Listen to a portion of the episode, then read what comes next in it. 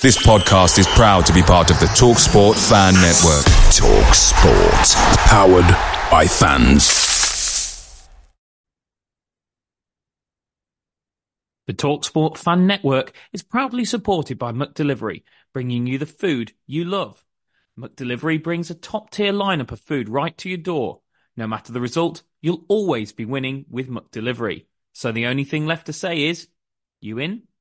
Order now on the McDonald's app and you can also get rewards points delivered too. So that ordering today means some tasty rewards for tomorrow. Only via app at participating restaurants 18 plus. Rewards registration required. Points only on menu items. Delivery fee and terms apply. See mcdonalds.com. The Talksport Fan Network is proudly teaming up with Free for Mental Health Awareness Week this year. We understand that the journey as a supporter isn't always smooth sailing, but rest assured you're not alone. There's a vast network of fellow fans who share your passion and may be experiencing similar challenges. Honesty is key in any relationship. If your friend asks you how you are feeling, tell them honestly. If you're going through a difficult time, let them know. Opening up about how you are feeling can really make a difference. After all, they are your mates for a reason. Let's all take a moment to talk more than football.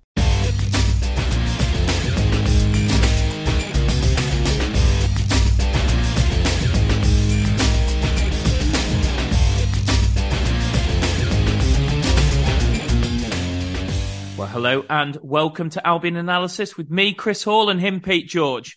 Well, Delighted to say we have yet another victory to talk about. This time, Reading dispatched by King Carlos's charges. Uh, 1-0, a little bit more of a nervous affair than we've been used to in recent weeks, but a win is most definitely a win. Um, and Pete, to be honest, although it was a little bit more of a harem scarum type of a, a victory, Albion having to hang on a little bit towards the end, a lot of balls being bombed into the box really overall, the performance was still very much the same sort of level. We didn't see any of the kind of drop off that we that we saw a little bit of against Coventry in the in the one defeat that's come. To be honest, we could and probably should have been comfortably ahead in the first half, but for once we didn't take our chances. We were actually poor with our finishing. We missed some missed some great opportunities. The the man who would go on to be a bit of a hero in the game, Jayson Molumby, one of the most profligate in there with with, with a great opportunity and yet again a goalkeeper having a fantastic game against us. I said to you off air, I don't really mind it when goalkeepers I rate like um, Woodman and Johansson have great games against us. But when when one that I think is absolutely rubbish, like Lumley, starts looking like prime Lev Lev Yashin, I, I really do resent it. But yeah, the only difference for me between this game and what we saw previously against Preston and Bristol City was that we didn't take our chances early on, and that made it a more nervous affair. But I didn't think there was any real drop off in in performance. No, uh, first half especially, we were excellent. Like you say, could have been three or four ahead. I think the XG totals were about three to Albion and 0.5 to Reading. So, I mean, I think that tells the story of the amount of chances we created and limited them to. And I'm I'm not sure they even they might have had one or two shots in the first half, but I'd say most of their total came, you know, late. They had the one half. that they absolutely should have scored that was quite similar to uh, to Molumby's actually. Oh yeah, of course, the Alex Palmer with his feet saved it. Um, but yeah, apart from that, you know, most of their chances came in the second half, so we absolutely dominated the first half. Um, I think if you look at the field tilt, so like possession, but a bit more um, important possession. It was about 90% in our favour in the first half. Um, so we had just kept the ball in their, their defensive third, our attacking third. And it was a bit of a different kind of game in the fact that we were most time, well, especially in the first half, just trying to break down this low block. Whereas before we've been able to try and get in behind teams a bit more. And I thought DDK, as much as he, he missed a couple of chances in the first half, I thought he was very good um, in terms of helping the team build up because again, he, he did miss control a couple of passes, but he received 19 passes and 15 of them were progressive and five in zone 14 right outside the box, um, which is obviously a really valuable area to get into, and then six inside the box as well. So when the ball went into him, he was getting it in dangerous areas, and he made a lot of them a lot of them stick. He did miscontrol a few, but well, he got a lot of shots expected. off as well, Pete. Eight shots in the game. Exactly. So I think it's really useful to have someone that can pin a defender like he was. He was showing his strength, uh, especially when you're coming up against a low block. When you most of the time when we're trying to move the ball forwards, we're trying to use the wide area. So I think we just tried to make the most of having DK there to pin a defender when Reading kind of shifted their players to defend those wide areas. And there was, like you say, eight shots, and he spun the defender a couple of times and got Well, shots one from of there. those So should he have got the defender sent off? it was a close call, wasn't it? The one that he spun the defender and he pulled him down. Yeah, I think it's a it's a tough one. Maybe later in the game the ref would have done it, would have sent him off.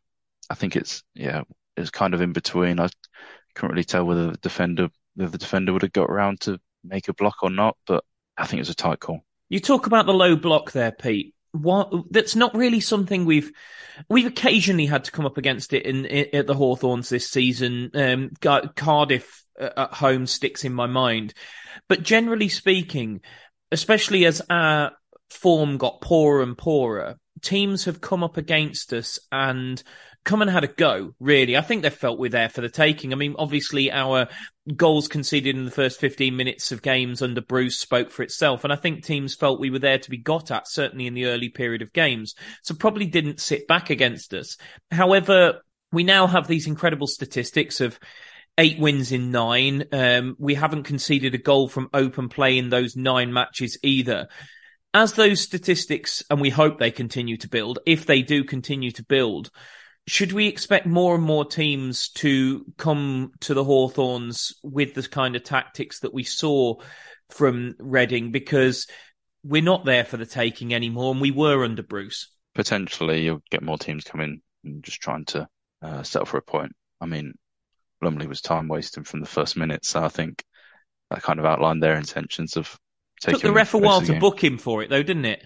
Yeah, well, I said to you that if he just booked him in the first, I don't know, 30 minutes or something, it was um, it was clear what he was doing, and the ref was telling him to hurry up. But if he just booked him, he would have he would have cut it out for the, the rest of the game. So, uh, yeah, I don't understand that one, but it was quite clear what their intentions were: settle for a draw and probably maybe push later on to to nick the three points. But yeah, it's something that we probably see more often. I think we do like to try and draw teams out and keep the pitch as wide as possible so that we can still try and make space in behind and in wide areas. I think uh, Matt Phillips and Jed Wallace spend most of the time on the touchline, even when the ball's on the opposite side of the pitch, just to to really stretch it. But with the um the amount of chances we created in that first half when we're up against the low block, it's promising signs that we will be able to break them down under Corberan and not just play on the counter attack. Well, it was interesting how wide we made the pitch uh, as well, Pete, because um, uh, obviously Corberán knew how Ince was going to set his team up. And you look at the, the first half in particular, and it was noticeable that it was almost like a triple threat down that right hand side, wasn't it? It was Wallace with Furlong going outside of him and then Molumby backing them up on that right hand side. It was, it, it, it was almost like we we are going to stretch your defense as much as we possibly could. And it, I mean, it worked. Like, like I say, everything but the finish in that first half. And it was similar down the left as well with uh, John Swift helping Townsend and Matt Phillips out. Swift kind of he was he roamed around a bit more than Molumby when we had the ball, but a lot of the time he spent kind of on the on the left wing helping Townsend and, and Phillips out, and Phillips kept kept that width um, all the time. And the amount of times he starts darting forward to just kind of pull the fullback back and then comes short and does it again, and it's quite easy to miss, but his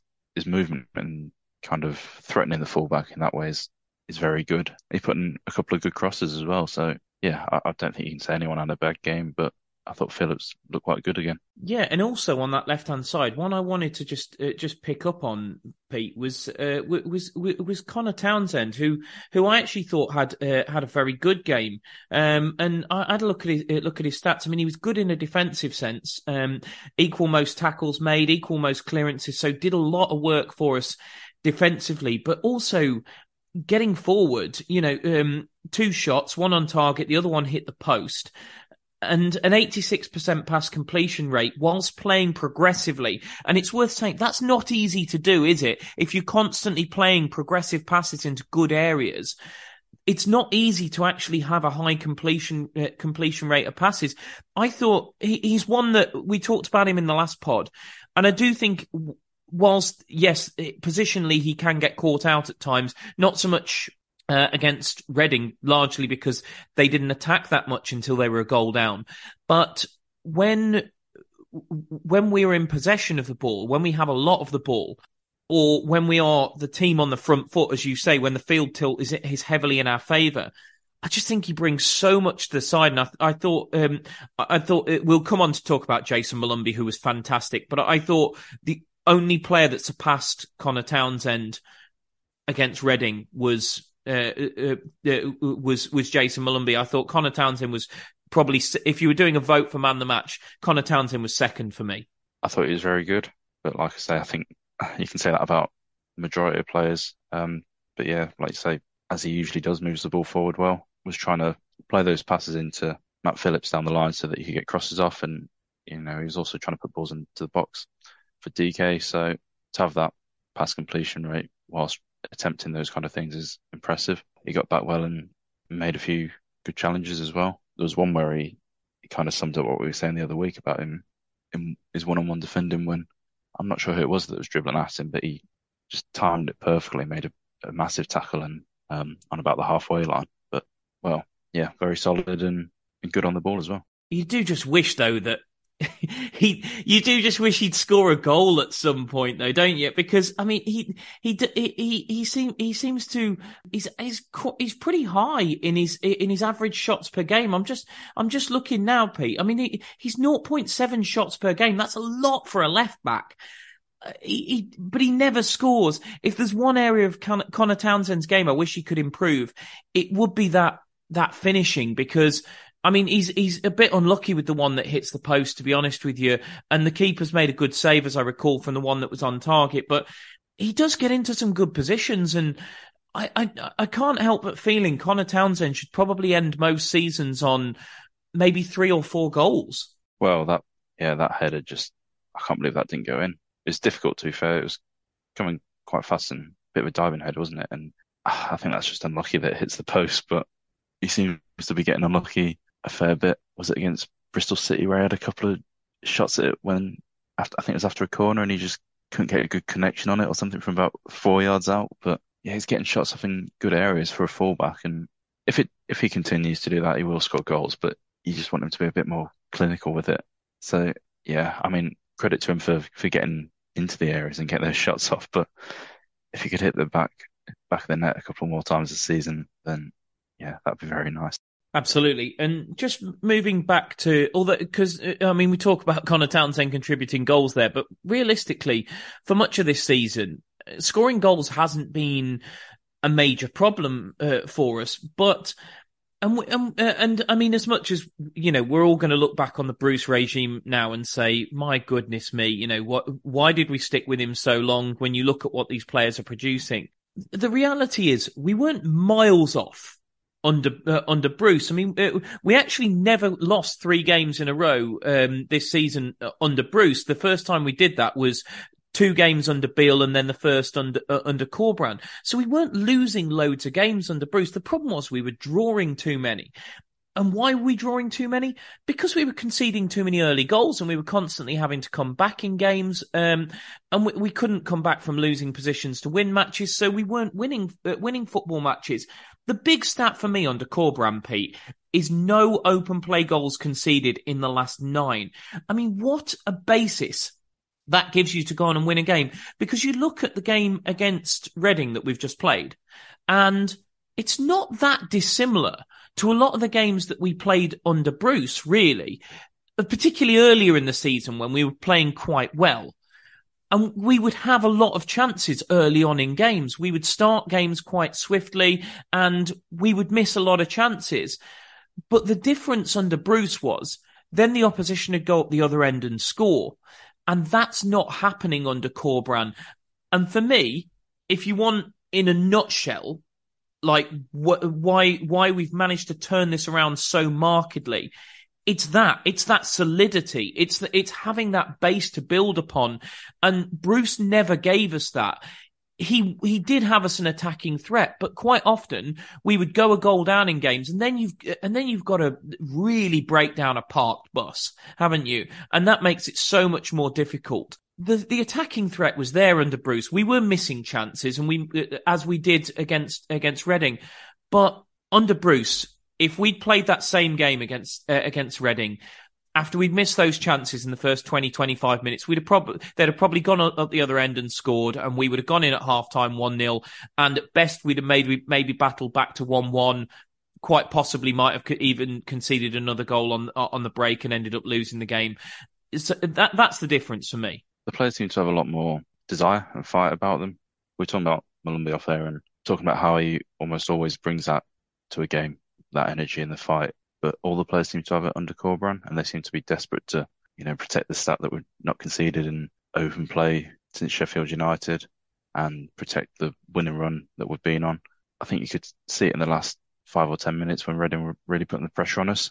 I noted that Thomas Asante seemed to win about three headers in our own box, and it wasn't just him going for. We had about two or three players going for it, and they just looked desperate to to defend and keep the clean sheet and keep the three points, which I'm not sure we had under Bruce. I don't know whether that's Corberán's completely changed the um, atmosphere and the culture, or we're just on a winning run and the players, you know, they want to keep that up and yeah, continue that good form. But I mean, yeah, and you say about uh, about that, Pete. I mean, I gave you I gave you a quote off air, and I'll read it. I'll read it now for our listeners. That um, Albion have put an interview with Jayson Molumby on their Instagram, um, and I I listened to it, and, I, and there's something really struck me. He said We've shifted the mentality. There's no point taking throw ins or trying to nick points. We want to win every game now. Now, for me, that that's telling in a few senses. First of all, it's Corberán's mentality that I'm not here to get draws. I'm here to I'm here to win football matches, and he obviously was well aware of the fact that we were a long way back, and that um, draws didn't wouldn't get you up the table, but wins will as they have done. I mean, let's be fair about this. We've we, have we have won eight out of the last nine, and we're still ninth. I know we're only a point off the playoffs, but that's how far back we were. That we've won uh, that we've won eight of nine, which is phenomenal form by anybody's standards, and we're still not in the playoffs. So it just goes to show how how much recovery we had to do. So I understand that mentality, but that's obviously got across the players. First of all, from an energy point of view, if you're going out trying to win a game, it's so much easier to create that energy within yourself than it is if you're holding on to something. It's like the whole thing about not having the ball is more tiring than than having the ball, um, and, and and attacking anybody who's anybody who's played the game to any sort of level will know that it is a lot easier to, uh, to run forwards onto a ball that you're chasing through on goal to try and score than it is to run back chasing chasing a player when you're the defender. You're doing the same sprint, but one is easier than the other. It's just, it's just that simple because it's a mentality thing. And first of all, I think Corberán has created that mentality. But the other thing that that quote says to me, Pete, is that the players were given cautious instructions by Bruce that if if Molumby is coming out and saying there's no point in us trying to uh, uh, trying to take throw-ins or nick points, that perhaps that was the instruction under Bruce that, you know, break the game up a little bit, win the odd throw in, you know, uh, take your time, um, you know, don't be, don't be too gung ho. If we've got a point, we don't, uh, we don't give it away. Um, and I think, I think that that was, I think that was probably part of the mentality under Bruce. What do you think? It might allude to the fact that each player seems to have more defined roles and it looks like there's a greater influence from the manager that players are playing in certain way, and it's making it easier for them to perform. Um, and they can kind of focus their energy into the right way. Obviously, I think Yokuşlu's playing deeper and, and playing simpler passes, which has benefited him. Molumby's taken up that almost right wing back spot when we when we've got the ball, and seems to be everything just seems to be more, more defined, and everyone knows what they're doing. And I wonder if Molumby's quote that you read out there was kind of maybe that with the managers having a greater everything's into a finer detail rather than perhaps Bruce um, might be very unfair on Bruce here, but perhaps he was more focused on kind of the cliches that are obviously still important, but you know, winning 50-50s, getting throw-ins high up the pitch, you know, keeping teams boxed in or whatever. Whereas with Corberán, everything's just a bit more details.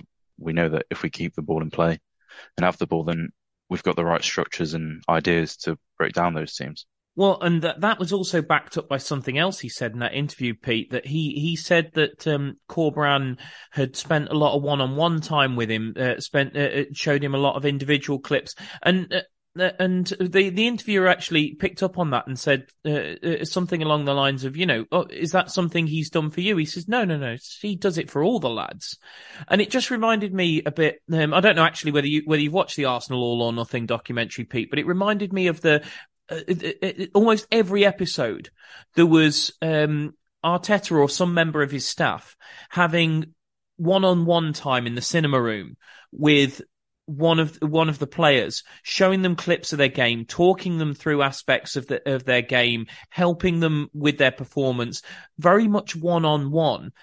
Now, again, I have no idea whether this did or didn't happen uh, under uh, under Bruce. No clue. I don't have the insider knowledge to know that. But what I will say is that under Corberán, if you go through that uh, that team, uh, it's not just about the structure. How many individuals are improving? I mean, you've got a 23 year old there in Jayson Molumby. He is prime age to improve as a footballer. And clearly the information and the feedback and the analysis that he is being given by Corberán and his staff on a on a weekly basis is helping him improve as a footballer. Brandon Thomas Asante has come on leaps and bounds. I know he got a lot of praise early uh, early on in his uh, his Albion career. To me, at times, what I saw from Brandon early on in his career was a lot of Uh, uh, in early on his Albion career before Corberán came in was a great deal of energy and desire and work rate, not always being that intelligently applied. Like I didn't, uh, I didn't think there was uh, a lot of the time. It was just being a bit of a menace, running around quite a lot. Now, what I see when I watch Brandon Thomas Asante is a really, really smart footballer who knows how to cause defenses problems. It's not running for the point of running. It's running into good areas. It's knowing how to, how to back into defenders. It's knowing, it's knowing how to roll people, how to get into the channels. And I, I'm just looking at the younger players in the squad in particular. But even, even some of the older ones, you talk about your Yokuşlu there, Pete and how much he's improved under Corberán. And I know he looked a very good player in in the Premier League, but Corberán has clearly given him that structure that maybe he lacked earlier in uh, earlier in the season. Again, getting the best out of John Swift. I'm seeing players being coached, being improved. I wasn't necessarily seeing this under Bruce. I was seeing seeing players play below their level. To be honest with you, I think a lot of it, like I say, is probably down to the fact that everyone's got defined roles and they can actually use their energy in, in the right way. And the structure just seems to, be a lot better and more effective, uh, which in turn makes, well, it makes the players look better, but also makes their jobs easier and allows them to, to play better as well because they've potentially got more options on the ball and they know like kind of what the move is looking like. Everyone's got the same picture in their heads. It's just coaching on the training ground. And if you give players the right um, structure to play in and are coaching them well, then they're going to be able to show their ability and develop as well. So yeah, I think. And you mentioned about the the video analysis, if you like, the Corberán was doing with Molumby. I think there's something similar mentioned by Tom Asante in an interview earlier in the season as well. So, yeah, you're right. There was a, a few weeks back.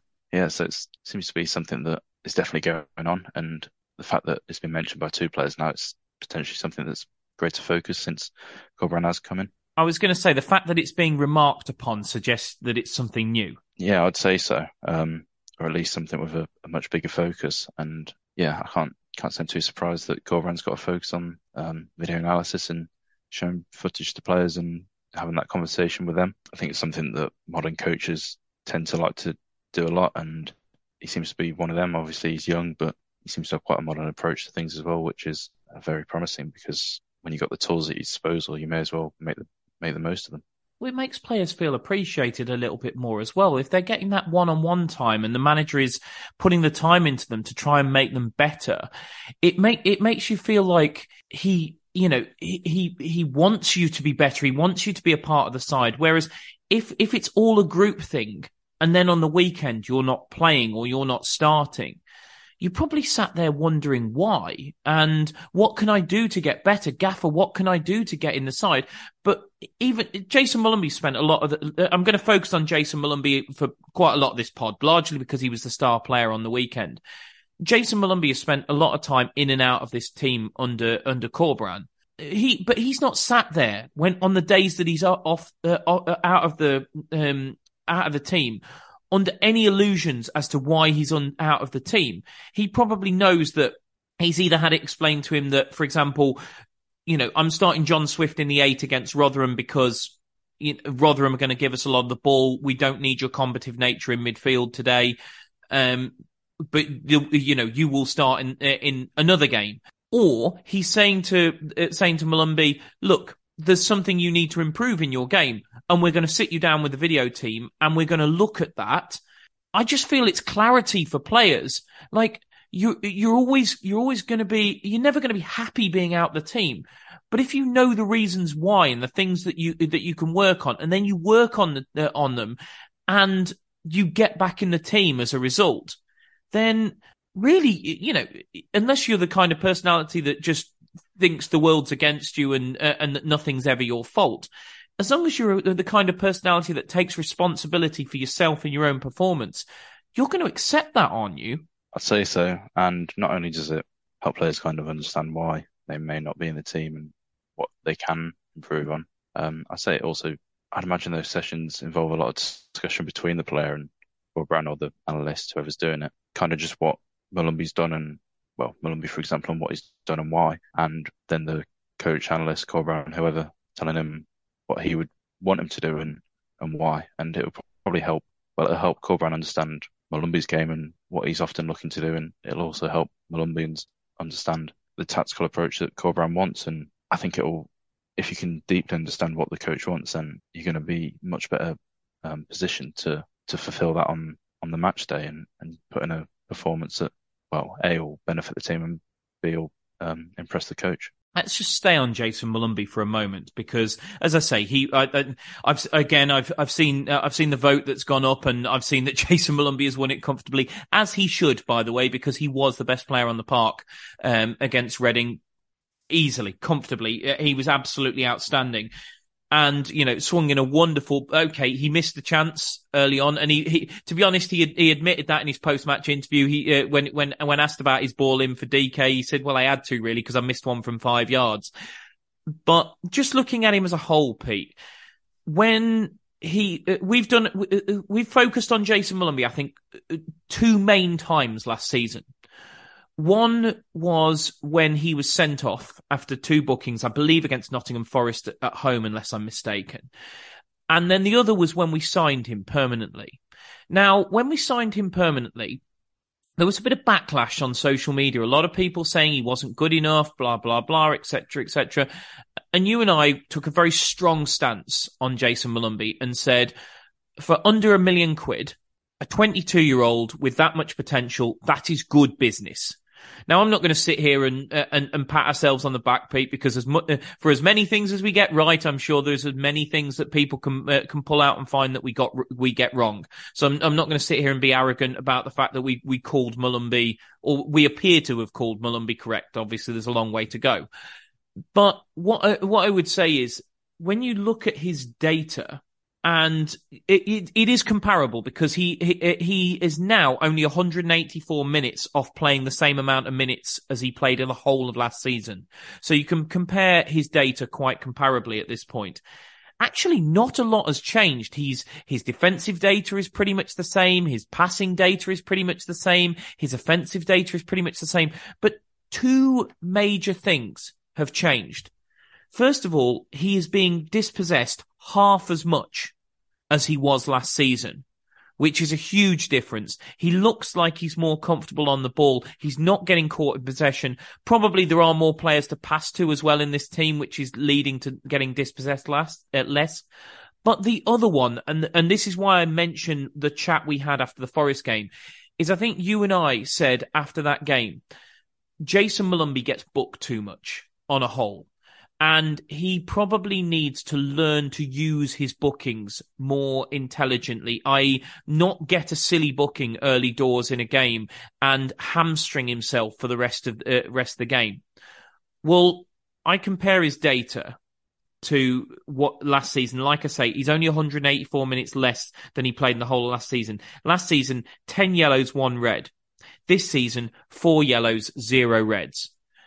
I think that's the big change in Jayson Molumby. It's just that game intelligence of when to take that booking and when to make that tackle. He saves it now. He doesn't, I'm not seeing him pick up the stupid yellow cards for diving into tackles that he didn't need to t- uh, dive into or shouting at officials and getting himself booked and, uh, and, and things like that, which are just so unnecessary for a player in his position who needs his yellow card because at some point he, there's always a chance that a player is going to be breaking upfield with us 1 0 up, and Molumby's just going to need to pull him back. And that, that, that is a good yellow in my book. That is always a good yellow, but you've got to have it in your back pocket. Last season he didn't.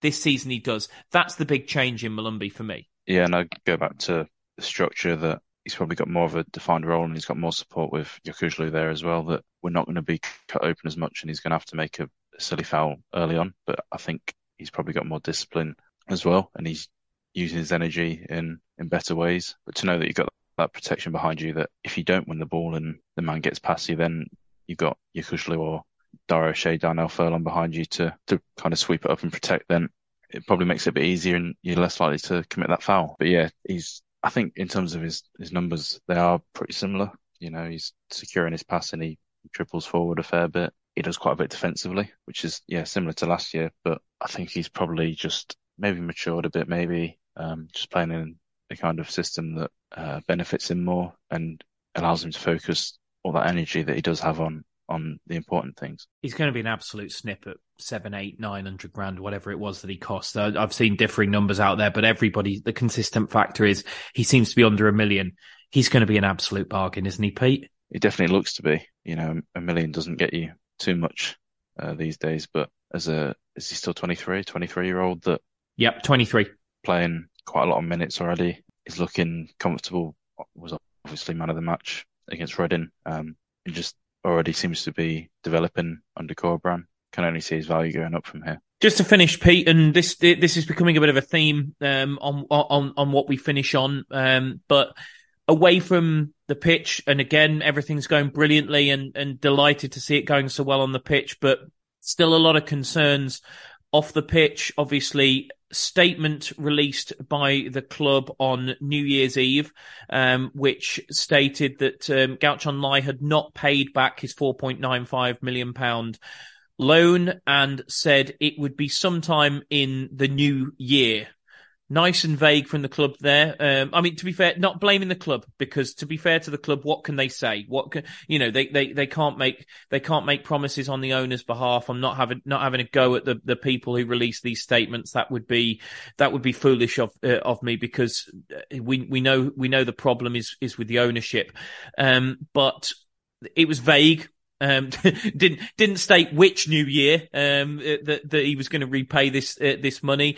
It just seems every time we get uh, you know we get to one of these deadlines, it gets extended, it gets extended, and what the result of that has been to um, kick the um, the, kick the protests into another gear, and the protests on the Halfords Lane were loud. From what I hear, very peaceable. Um, uh, I know, I know, um, Ali Jones, Paul Faulkner, the guys, the guys around this who do uh, uh, uh, around Action for Albion, who do a great job, by the way. Um, spent a lot of time after the Reading game speaking to the police, making sure that they were happy with what was going on. And the communication I've had from Ali and the guys is that um, is is that largely the police were happy. They felt there was a walkway through the through the Halfords Lane protests, and what they saw was peaceable and not violent in any way, shape, or form. But they were loud and they were they, they were voicing their concerns to well the shutters on the Halfords Lane, unfortunately, because they they were down.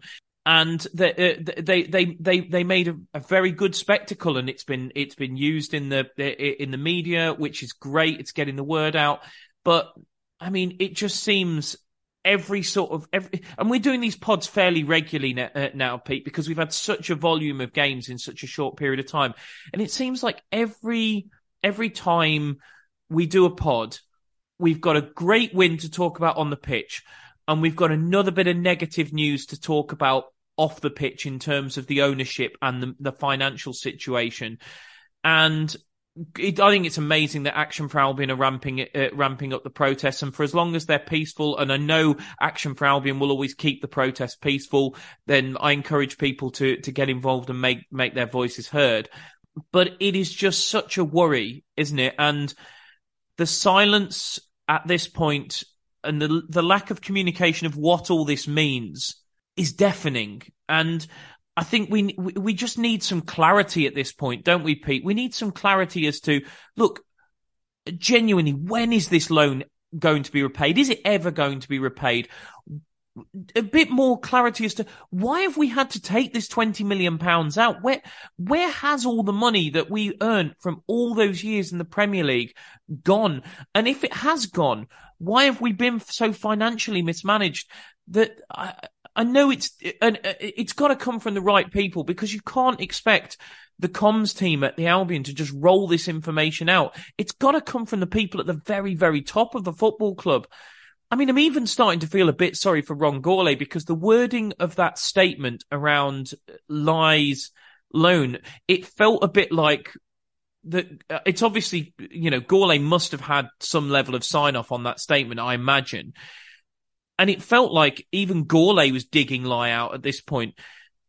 But there's got to somebody's got to break ranks at some point, Pete, and has got to tell us what's going on because it's getting beyond a joke now.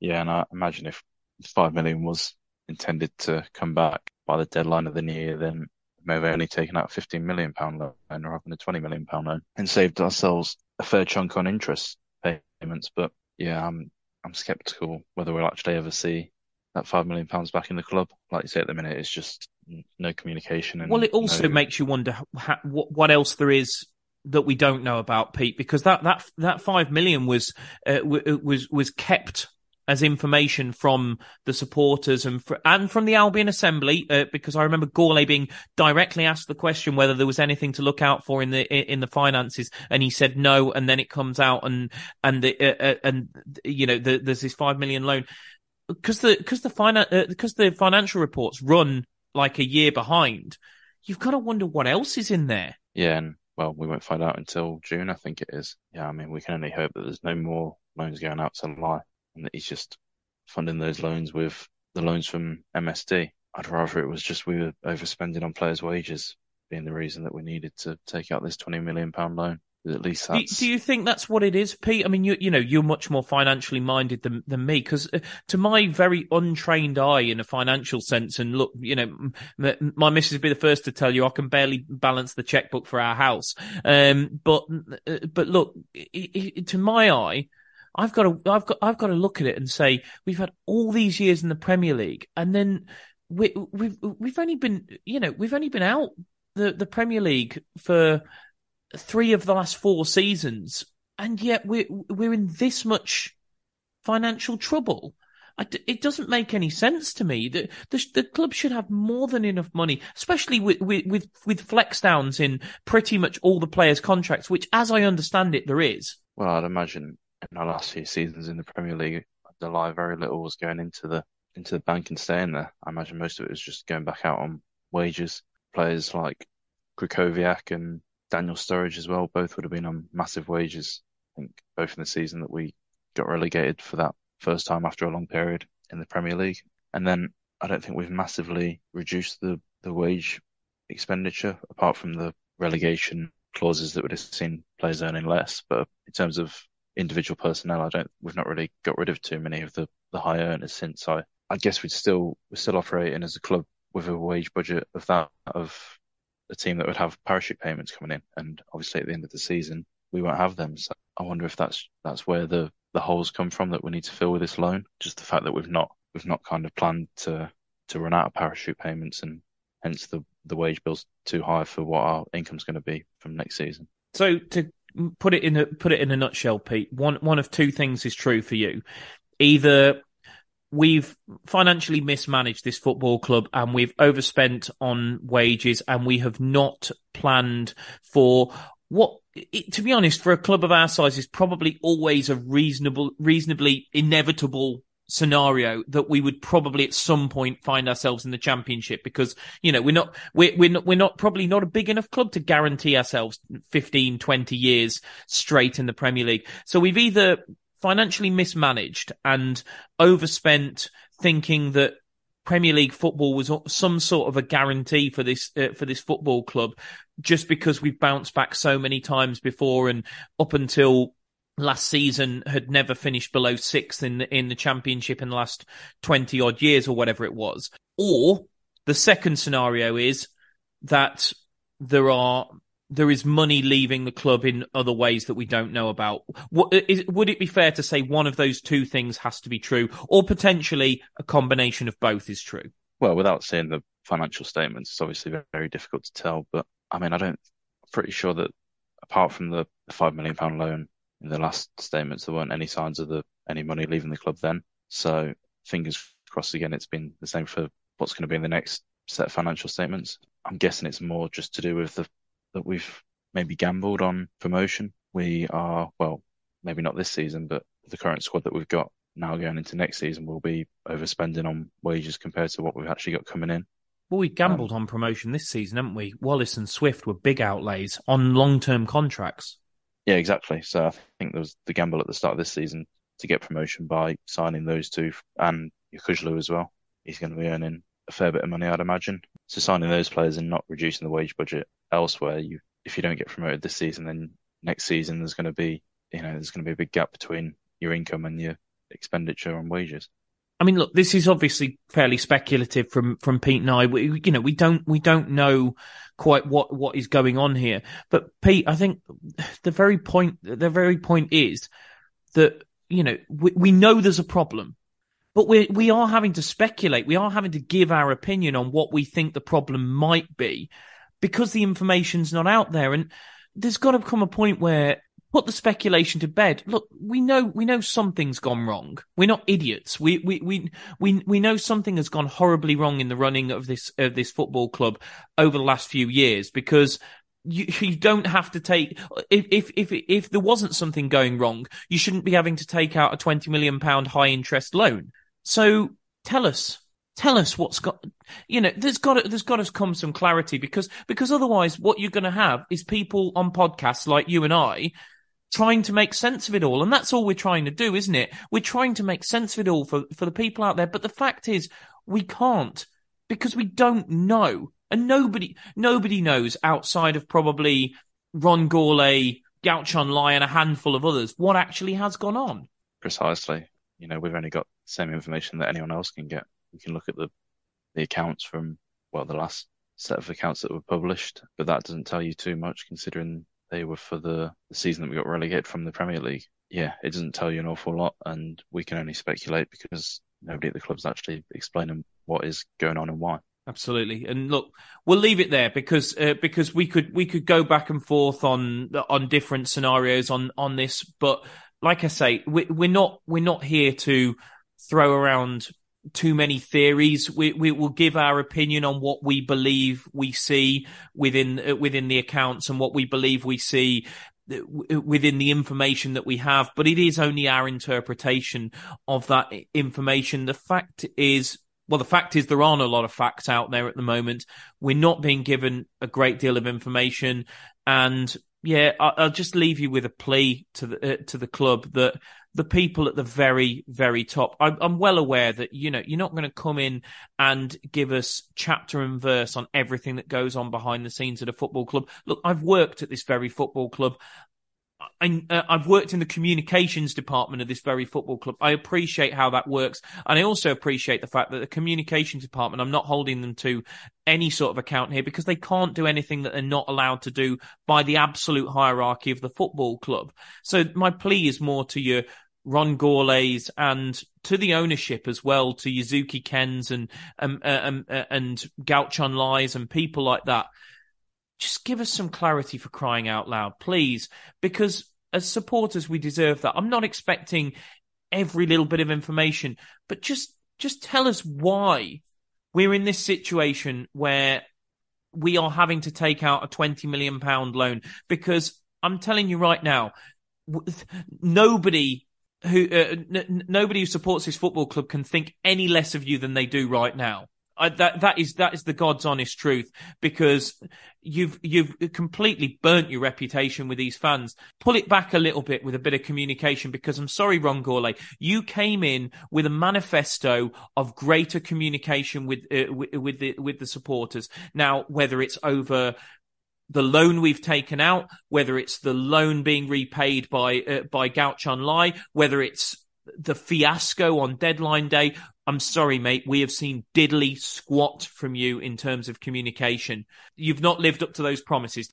Please, please, please go back, read what you said when you were made chief executive of this football club and be a big person.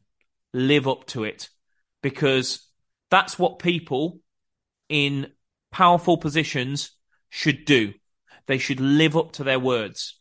And that's what I call upon you to do, Ron Gourlay and the, the, the ownership of this football club just start treating the supporters with some respect, please.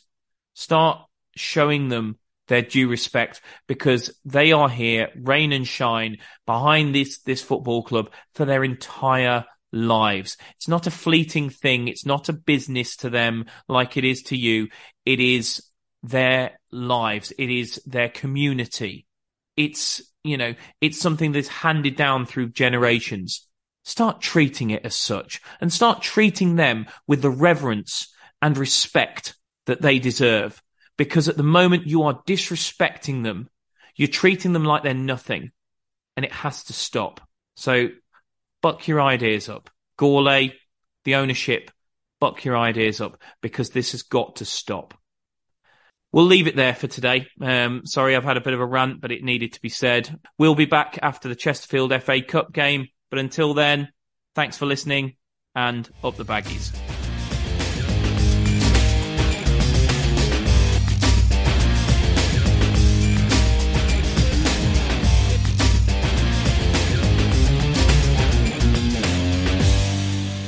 Talksport Fan Network is proudly teaming up with three for Mental Health Awareness Week this year. Beyond the pitch, beyond the results, we're here to connect fans, getting them to embrace the highs and lows of supporting your club because we're not just fans, we're a team. With two in three football fans having struggled with their mental health, we understand that life off the pitch can present its own challenges. That's why we're committed to ensuring you have the tools to stay connected with your friends and fellow supporters. Take a moment to connect with your mates. A simple text or an open conversation can make a world of difference. And if they don't respond right away, don't hesitate to follow up. Let's all take a moment to talk more than football. Albion have certainly been sharing the goals around this season. They're well into double figures now for different championship goal scorers. So why not take a leaf out of their book and do some sharing of your own with a McNuggets share box? Order McDelivery now on the McDonald's app. You in? At participating restaurants, 18 plus, serving times, delivery fee and terms apply. See mcdonalds.com. This podcast is proud to be part of the TalkSport Fan Network. TalkSport. Powered by fans.